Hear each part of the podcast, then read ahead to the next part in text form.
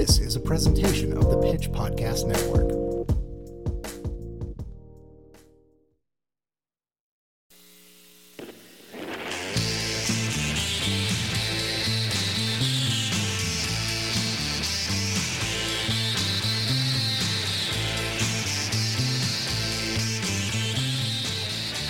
Hello, hello, hello, and welcome to the Streetwise Podcast. I am your host, Brock Wilbur. I'm also the editor in chief of The Pitch here in Kansas City, of which this podcast is an extension. Happy 2022, everyone. Are we in it? Are we in it? We're kind of in it. Uh, sorry that the podcast is a little late this week. Been a time, been a time with uh, Bernstein, our uh, our little cat that uh, never really poses any problems, never really has any health troubles doesn't make a lot of sound, just is sort of there and super cool and normal. Uh, he decided to have some kidney issues, and we had to be back and forth from the vet and the emergency vet starting from Christmas morning onward. Uh, and that'll just that'll just play hardball with your feelings a little bit. Starting to realize that maybe it's in my best interest to not have kids because I am an overprotective dad to a couple of little cats and a very stupid dog, uh, and I just absolutely lose my mind over anything bad that's happening to them, uh, especially because they can't communicate uh, what's going on, uh, except when they start yelling, and that's when me and the wife um, go to war, go straight to the trenches. So everything is finally okay. Seems like he's great. He's on a new food uh, that promises to make him and his brother gain some weight. Uh, he lost a lot of weight while he was on, on the inside.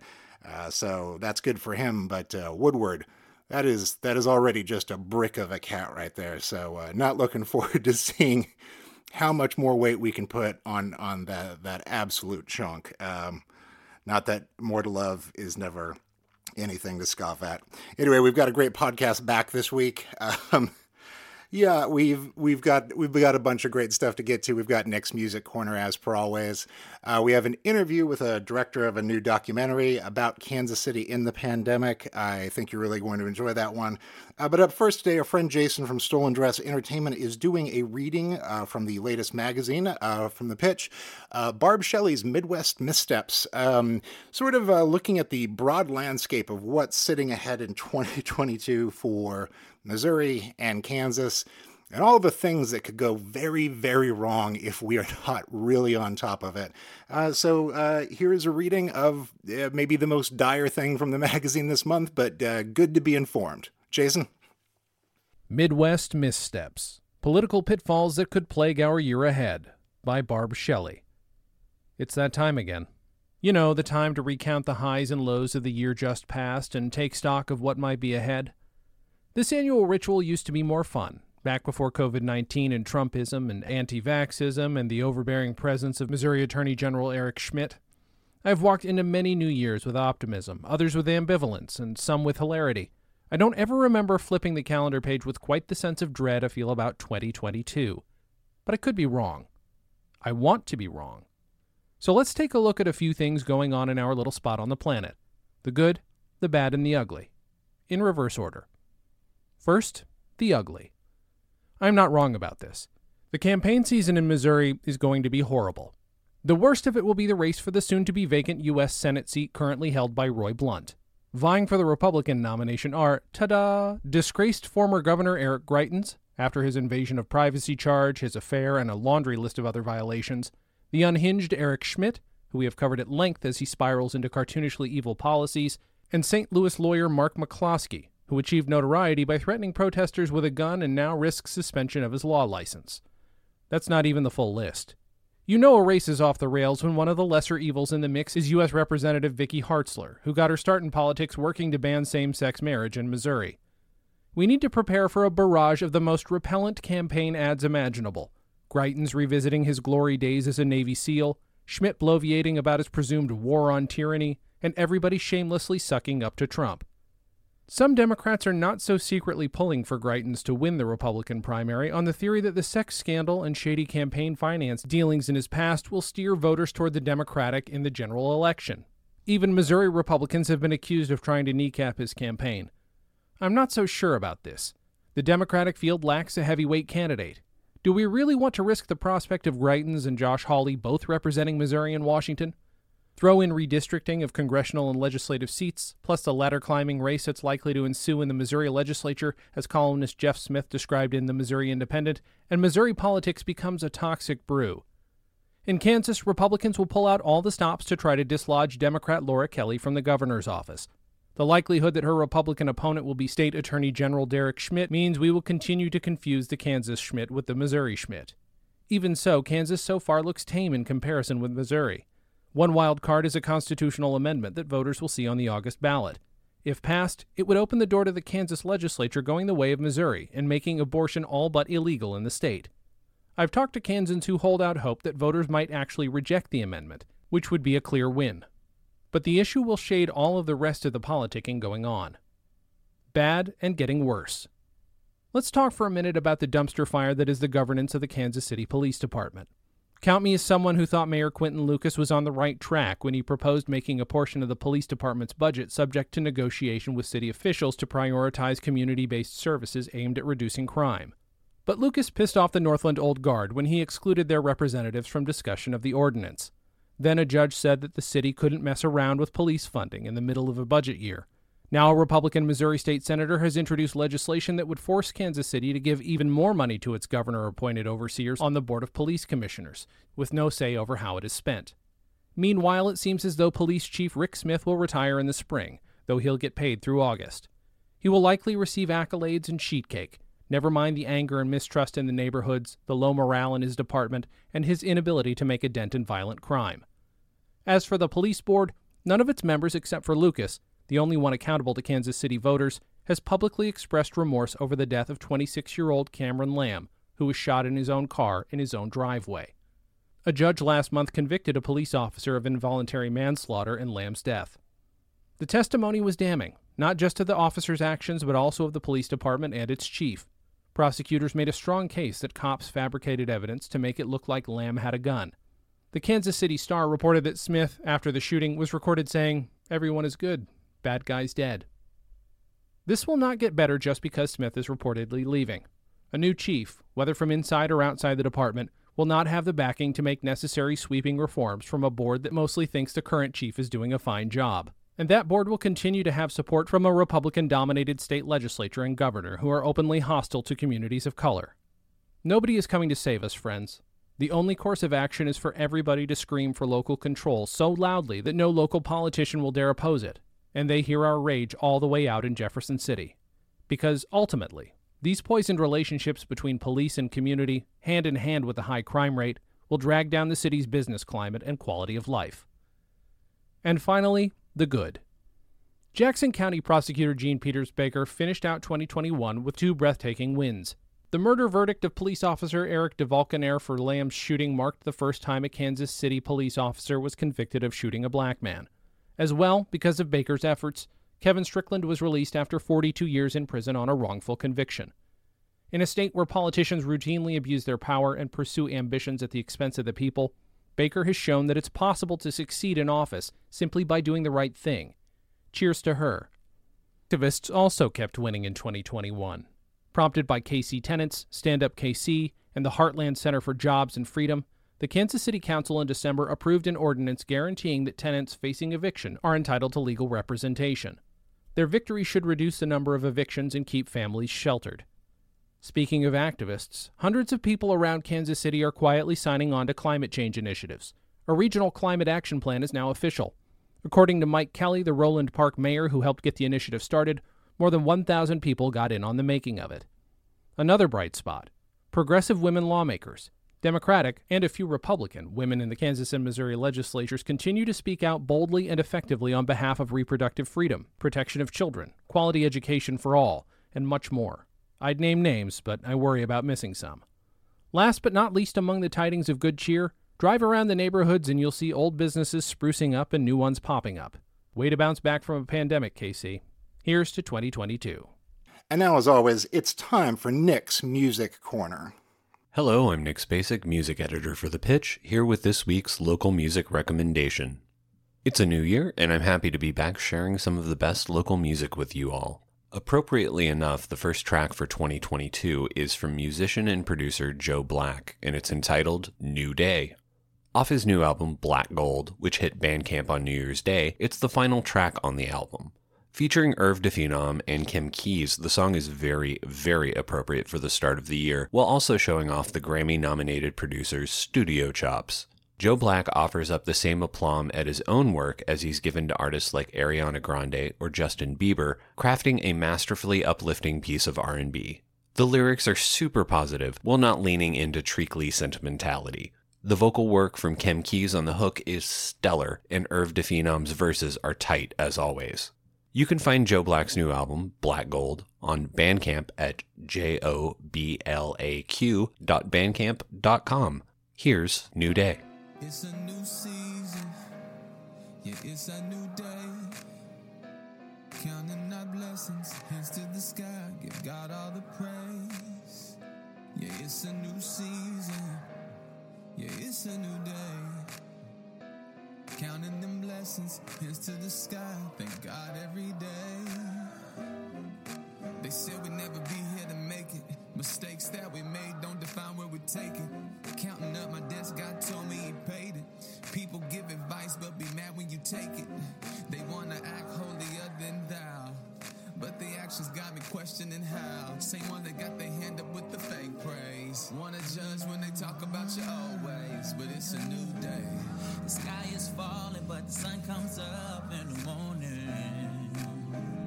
And if it don't, we still gon' rise in the morning. Heard the voice inside say it's okay to stop your mourning. Cause it's a new season, it's a new day, it's a new day.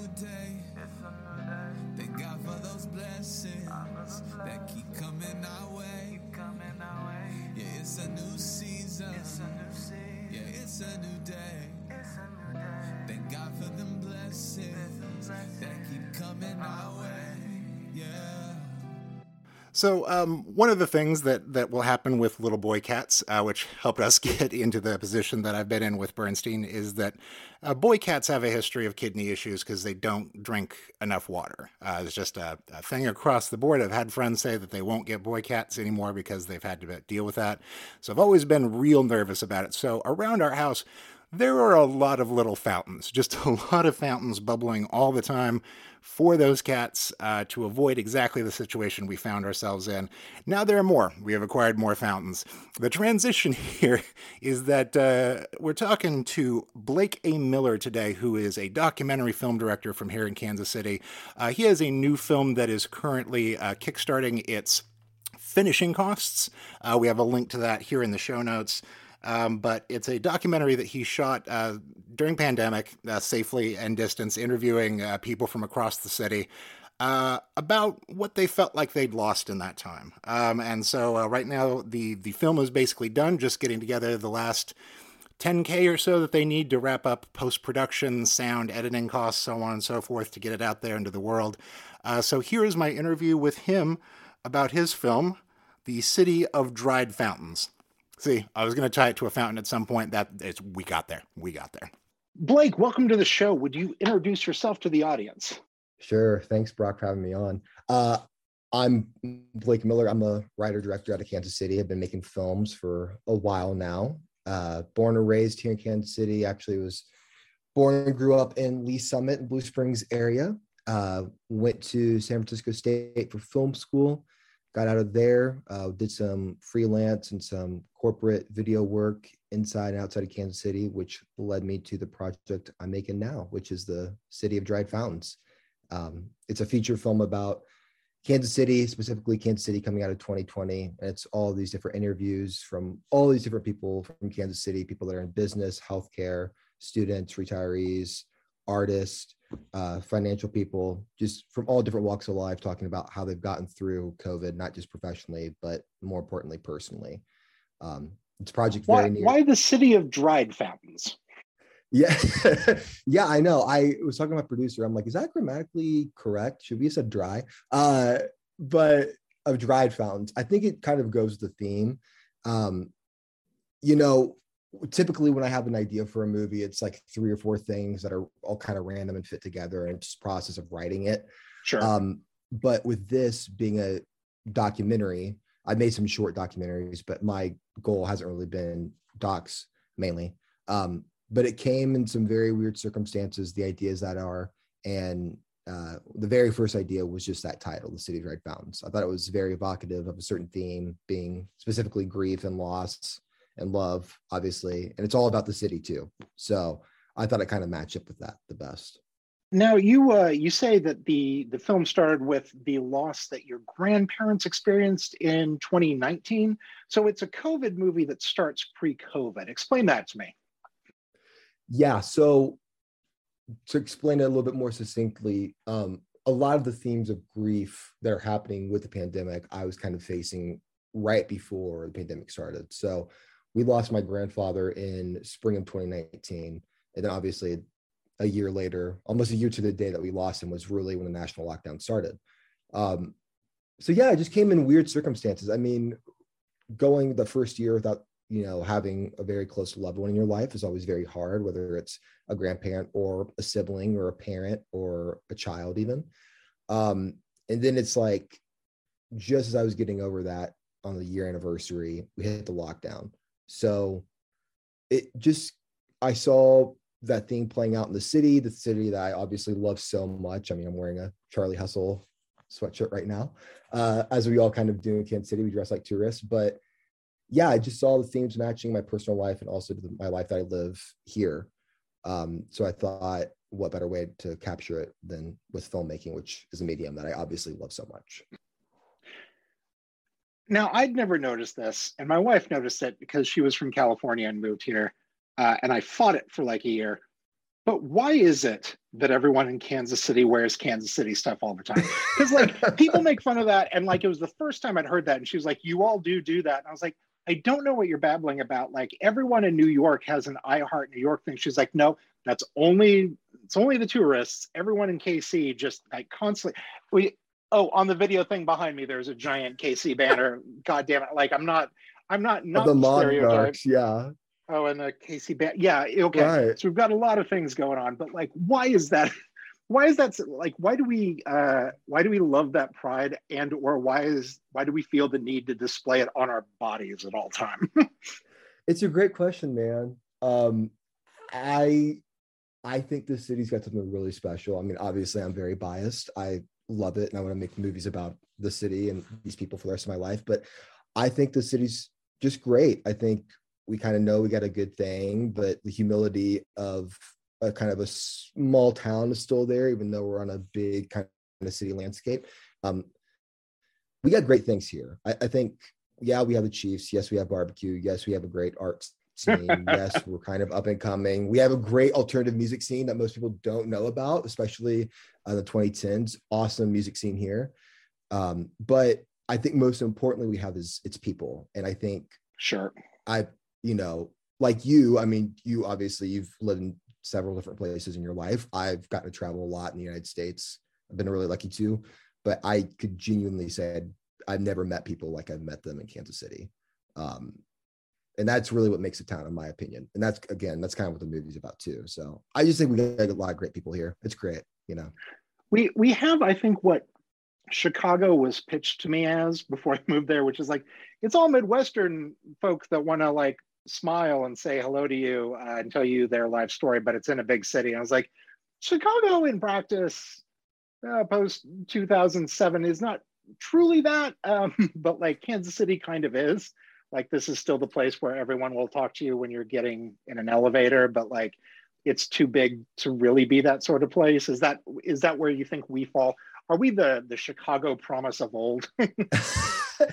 I well, you know what's I mean, again, I remember talking about growing up here. I mean, I remember in the 2000s not uh I, hope I, I'm not gonna swear too much, but just being not giving a shit about Kansas City. I mean, I remember just dude, like Trent Green was the best, and I love Trent Green. I love Trent Green, but Trent Green was like the best thing we had going for us in like 2004 to 2007, 2008. I mean, I remember. Love that you're apologetic about Trent Green. Like, I, am so sorry. like to that man, I am sorry, but he was the best that we had. This, dude, I, I mean, you know, now we got Patrick Mahomes, so it's kind of a way big, big difference there. But uh no, I mean, I remember like just to be honest, being ashamed that I was from Kansas City because I obviously wanted to do filmmaking my whole life. Um, and just hating, like not hating it, but just not really being proud of where I came from. And then when I really, when I moved to San Francisco, I moved to California and actually didn't live here. It's like, oh man, I gotta get back. Like I gotta get out of here. Not that San Francisco or California is anything bad. It's beautiful in its own way, but it's just the, the people here, the places here. I mean, just the scene here, being able to walk in the river market in the mornings and just talk to random strangers or being able to go to the crossroads and go to the Plaza Art Fair, just go to all these different little places, go to the central branch of the Kansas City Library. And everybody's just like you said, just so nice and so sweet and just just good. Um yeah. Well, now that we've sufficiently sucked up to them, uh, let's talk about the crowdfunding campaign. No, okay. I, I, before we get into that, I, I'd love to know more about, you know, what is the thesis of your City of Sad Fountains movie? And what did you discover in the process of making it that surprised you? Yeah man. Uh you know with a doc it was like with this specifically i'm a big planner. I'm not a director that is like a mark duplass or jay duplass. I can't like improvise in the moment that well. I mean i'm very much into planning and scripting and storyboarding and shot listing and doing all that. So making a documentary really scared me because I had all these short films that were meticulously planned, and now I'm making a movie where I don't know where the hell it's going into. And I also did all myself up until now. Um, I shot it, directed it, lit it, did the sound, did the planning, financed it. I did everything just with me and cut the movie together myself too. Um, so I think it was a process of finding the thesis. I knew the themes of grief and loss I wanted to hit, but it's really a process of letting the people tell their story. Um, and the things and so I, what you're trying to capture is sort of like this slice of life for covid period which i think you probably also thought was done earlier like okay there's an end point and it sort of seems like there might not be the cleanest end point but you are really capturing like hopefully what is a thing that uh that people will look back on and be like that was a very no pun intended isolated period of of the human experience and you were hoping to capture what happened within that yeah, certainly. That was certainly the premise. And but what what surprised us going into it and cutting it together, you know. I mean, we have people in the movie. We have Hartzell from 965 and on the morning show, runs the morning show now. We have Pierce from the Greeting Committee. We have Pete Grigsby from KMBC 9 News. We have all these great people. We have Mr. Brock Wilbur from The Pitch, a great interview. It's very crucial to the movie, might I add, and I'm not sucking up. It is Brock, you will see. Um, Cannot wait to see how I'm foundational to what we're doing here with my fucking bullshit, but sure. no, but it was like, you know, most of the people that I interviewed for the movie I was meeting for the first time. I mean, again, going back to how great people of Kansas City are, it's like, hey, I'm making this film. I mean, that's how you and I met. Was I'm making this film with Jim Dean, and everybody's like, yeah, I got an hour to kill on the weekend. Let's do it. Um, Where am I going to go? We're in lockdown. Like, sure, yeah, exactly. And it was just, you know, it was obviously just me and the interview subject in a room, social, socially distant. But to what I learned about through the process of making it was, you know, I think without giving the movie away, the themes of grief and also the themes of faith or spirituality or religion, either the absence of that or the inviting that in and how that gets you through grief and through loss um, is universal. Obviously, it's probably like a well, no shit, Sherlock. But to me, it was really surprising to see all these people, some people I've known for my whole life, some people I've just met for the first time, talking about different things they've lost through COVID or after COVID and how they went from there. And just the hope that that spawned and um, just, God, this sounds so pretentious. I love this. Just the beauty and the pain, Brock, um, of that. It was, it was great. No, it just, it, to, to, be really fair, I, I just stories. cannot wait to see what Hartzell thinks God is. Like I, I, I feel like I know him pretty well, but I have no idea which direction that's going. So I would love to hear what he's uh, what he's bringing to the table. Um, Blake, you still with me? And two other people that they're kind of crucial plot points in the movie. So I don't want to say they are. There's four gotcha. images that were so hard to cut down because they were all these anchors of the story going through from a structural standpoint. Um, but yeah, Hartzell was so funny. Hartzell would Hartzell would say something and then have me, you know, so emotional. The next thing it was like, oh my God, I'm gonna crack up laughing and be on the mic. But anyways. He is very good at what he does. Um, so yes, this brings us to what's bringing you into the news this week. It's that you have launched the crowdfunding campaign to finish the film. And, and most people don't know this, like when you see a Kickstarter for a movie or whatever, it is usually not somebody being like, boy Gullick or geez, I want to go out and make a thing. It's usually like, hey, we've already finished it in terms of shooting it. The finishing costs are what we are trying to cover now, basically like the editing, the, the color correction, the sound, so on and so forth, because it's like making its own second movie. But like you've already done several years of work, you've got this all in the can, you've edited things, and you're like, this is just the cost and and the the price tag of making it real so it can be out in the world. So tell us about like what you are looking for here, where people can find the project and you know, in general what you're hoping to raise. yeah. So we are on a platform called Seed and Spark, very similar to Indiegogo or Kickstarter, but just specifically this platform is just for filmmaking. And like you said, um, we are just raising finishing funds. So, like we've talked, the movie's already done, it's already completed, but there's some technical things we need to do to master it to actually put it out in the world. Um, so we're raising ten thousand four hundred and eighty dollars for the film as of recording this. That number's climbing, but we're about twelve hours into the first day, just a little under, and we already have eighteen percent of that goal raised. So uh, we're doing really good on the numbers there, but we definitely need a lot of help. Um, it's going to be located over at seedandspark.com slash fun slash the city of dried fountains. But if you just look up the city of dried fountains on Google, we we are linking it in the show notes. People Beautiful. will be able to look like it. It's fine. Beautiful. But yeah, it's it's a movie, of course, it's very near and dear to my heart. But more importantly than that, it's a movie about our city, our, people. And it's a movie featuring a place that I love, but you never really see in film. I mean, you don't see Kansas City or Kansas Cityans in documentaries or narrative features all that much. And this movie definitely services that and gives it a voice. So I'm really proud of it. I'm really proud to get it done. And I'm really proud to uh, raise the money to get it finished right. Blake, where can people follow you on the social medias? Yeah, so I have Instagram. I am at underscore Blake A. Miller. And then if you want to follow our films page on Instagram, is at TCODF. And on Twitter, it is at TCODF underscore film. Uh, thank you so much for being here. Uh, we hope that this uh, gets across the finish line, obviously, because Brock Wilbur is a foundational interview apparently in in what it is. I cannot wait to see what that is because that was just a fun afternoon of fucking about in your apartment uh, and uh, not being able to park anywhere near you, despite it being in lockdown. Uh, Kansas City is a magical, magical place. Thank you so much for talking to us today. Thank you, Brock. Talk soon, man. Appreciate Talk it. Talk soon.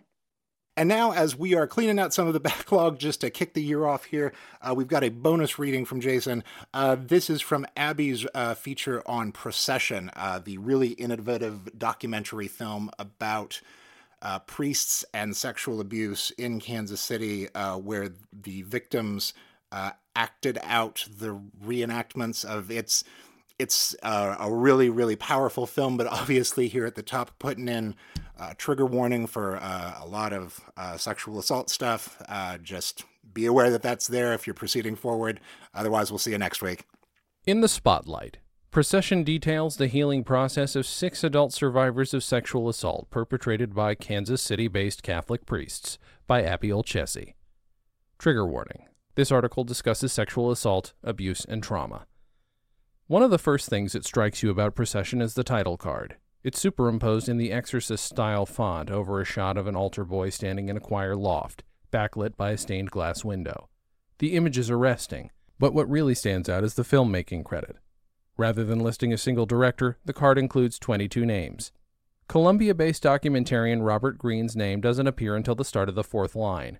At the very top are the names of six men, none of whom are filmmakers by trade Joe Eldred, Mike Foreman, Ed Gavagan, Dan Laurine, Michael Sandridge, and Tom Viviano. These men are all survivors of sexual assault perpetrated by Catholic priests who are active in the Kansas City St. Joseph Diocese. It's clear the story you're about to see doesn't belong to any one person. Instead, it's an active collaboration to tell the stories of the survivors and help them heal. Their voices had to guide the process, Greene says. That wasn't hard, because they're brilliant men, and once we got going, they were excited to take on that challenge. Procession follows Eldred, Foreman, Gavagan, Laurine, Sandridge, and Viviano as they work with Greene and a drama therapist, Monica Phinney. The men's goal is to claim and reshape the childhood traumas that have impacted their lives for decades through acting out dramatic scenes that put the power back in their hands and allow them to respond to their experiences. Greene says the approach may be different from a typical documentary, but the intention is the same. It's a lot of what documentaries are anyway, Greene says. You're listening to the people who are on screen. It's just a little more focused on a goal, and that goal is to help each other. Eldred says the open creative alliance between the participants and Greene created an atmosphere of trust that allowed everyone to be as vulnerable and supportive as they needed to be, not only for the success of the project, but for their own growth. It's hard to trust after being abused like we all were. It's hard to be vulnerable and put yourself out there, Eldred says. When Robert stepped out of being the sole director and allowed us to tell our own stories and gave us the freedom to say no or yes, it allowed me to own my story and go as far as I felt comfortable going. He never pushed me farther and harder, which allowed me to go farther and harder, and to explore as much as I could. A crisis and an opportunity. Greene says that the journey to making Procession started when his previous documentary, Bisbee 17, was making festival rounds. In that film, Greene worked with current day citizens of Bisbee, Arizona to reenact a harrowing event from 1917, the forced deportation of 1,300 striking mine workers across state lines. I got a question during a Q&A where someone asked if I had therapists on the project. My answer was completely inadequate, Greene says. Reflecting on that, my sister-in-law told me to read Bessel van der Kolk's book, The Body Keeps the Score, and I learned that one method for helping work through trauma is staging things theatrically and using drama therapy effectively. She told me, This is what you've been doing your whole career. I realized this was both a crisis and opportunity at the same time. Greene says this sudden realization gave his filmmaking a new sense of purpose one he was eager to explore further. I thought, what's the point of doing these movies? If I've really been doing this all along, why not actually make it therapeutic and try to help? Greene says. Greene explains that at the same time he was starting to engage with this subject in 2018, news was coming out about the history of abuse in the Kansas City St. Joseph Diocese, simultaneous to the release of abuse findings in Pennsylvania following a two year grand jury investigation. Looking into these events led Greene to find the August 2018 press conference that opens Procession, in which Viviano, Sandridge, and Foreman addressed their abuse alongside lawyer Rebecca Randles. I was completely moved by these guys, Greene says. It was the lightning bolt that happens at the beginning of a project when everything I've been thinking about suddenly hits, and I had a desire to reach out. Eldred wasn't part of the press conference Greene saw, but was invited to join the project by Randles after Greene contacted her. What drew me to it was the thought of meeting other guys like me, Eldred says. Ultimately, when I began to understand the scope of the film, I saw it could help so many people, not just men who'd been abused, but anyone who had trauma in their background. They get me, and I get them. Many of Greene's previous films have involved elements of performance or reenactment. This time, however, the process was different and more intentional. Greene says that from the very beginning, it was important that trained professionals and people with connections to the men involved have active influence. The role of therapists in the project was essential, Greene says. Monica Phinney, Rebecca Randles, and therapist Sasha Black are all trauma trained. Their skepticism and doubt, and ultimately support, were really important in guiding the process. Over the course of the film, the six men are asked not only to re engage with traumatic events from their past in the hope of overcoming them, but to take some big emotional risks in order to help each other. One such risk involved Viviano, Sandridge, and Laurine willingly donning vestments to play the roles of abusive Catholic clergy in scenes staged by the other men. Seeing Sandridge, Viviano, and Laurine in the costumes of their abusers feels both shocking and moving in the strength and selflessness it displays. At one point, you hear Michael say, Why did I say yes? Because Ed Gavagan asked me to do it, Greene says. Could Ed have ever gone through the process of what he does with anyone other than Michael? I don't think so.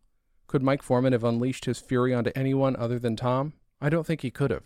It's a testament to the guys who took on those roles and said, I'm here. Give it to me. Do it. Eldred says that willingness to share each other's journeys created a unique and vital bond between him and his fellow survivors. I can't stress how liberating that was to not be alone, Eldred says. In your mind, the Titanic has sunk and you're the only one in that lifeboat out on the open ocean. Now there are other men in the boat who know me, know my face. They get me and I get them. Near the end of the film, Eldred returns to one of the sites of his abuse, Nativity of Mary Parish in Independence, Missouri. In the parish hall, Eldred reads a letter addressed to his 10 year old self, his age at the time of his abuse, personified by actor Tarek Trobaugh, who stands in as the youthful proxy for all of the men. It's a heartbreaking, direct, and vulnerable moment Eldred says was years in the making. I tried to connect with 10 year old Joe for so long. When that opportunity came up, I took it as a personal challenge, Eldred says. Over the course of a few weeks, the letter came out, 10 year old Joe finally had his voice, and Joe today reconnected with him on a real level. Eldred says the outcome was transformational, allowing him to finally start bridging the gap between the child he was and the adult he's become. I feel the healthiest and most centered I've been, he says. Reading it in the church, Robert left it totally up to me to say, no, that's too hard. But it felt right. The most important experience of my life. Before its theatrical release November 12th, Procession premiered at a number of film festivals, beginning with the Telluride Festival in Colorado last summer. Eldred says the experience of seeing the film with an audience was nerve wracking but rewarding. I didn't know what to expect, and I definitely didn't know how big it was to go to Telluride. Before then, I'd watched it with my wife in my living room, Eldred says. It's a surreal experience in that you put yourself out there, but the only people who have seen it are people who care about you. The reception, however, has been unanimously positive and affirming. Each of the screenings I've been to ends with a standing ovation, and it's humbling to see that people care enough to watch these strangers go through the process we did, Eldred says. Greene says the experience of making procession has made him see the importance of addressing mental health in his own life. I'm in therapy for the first time in my life because of this film. It's not just because making it was hard, though it was, Greene says. I see the possibility of therapy. I see the potential of therapy. I can address my own past, empowered by what I see these men doing. That's the most important experience of my life. Eldred says he's hopeful the film will help further conversations around mental health, sexual abuse, and trauma. Especially for men, it's not currently socially acceptable to talk about being sexually assaulted, Eldred says. There's so many people walking around with secret traumas. I hope husbands can talk to their wives about what's happened to them, or children can talk to their parents. I hope and pray those traumas are discussed. Greene agrees, adding he hopes the film helps filmmakers to better tell important, emotionally vulnerable stories in a way that respects the subject's experiences and needs. Hopefully, seeing what these guys have done will help others take some of the same steps I've taken, Greene says. The agreement is we're making something together. That's not what documentaries used to be, but it's what they're becoming more and more. I think filmmakers can learn from what we pulled off here.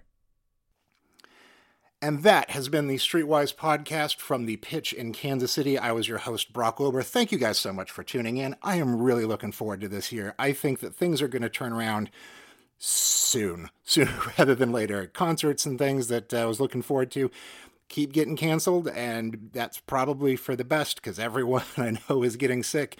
It it feels bleak, but I I have such optimism. I'm coming into this year with excitement, and I'm sharing it with you. And I, we're just gonna we're gonna kick some ass. Let's go kick some ass together. Anyway, check out the pitchkc.com each and every day for the coverage that we are doing about the news and stories that matter to you, the people of Kansas City.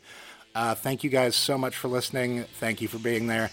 Here we go into my third year at the pitch. This will be the best one yet. Um, pitch in and we'll make it through. Take care of each other out there. Bye, bye, bye, bye, bye.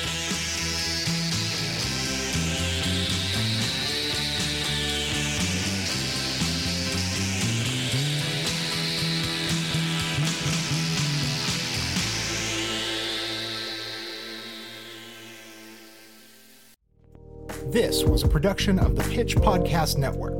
The Pitch is Kansas City's independent source for news and culture. Check out thepitchkc.com to see more podcasts from us, including information for how to subscribe to The Pitch or become a sustaining member.